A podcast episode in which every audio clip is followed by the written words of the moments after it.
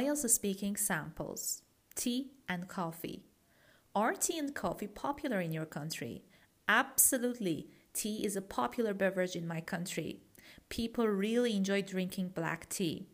They drink tea at breakfast, after breakfast, at work, basically all the time. That said, coffee has become more and more popular among next gen.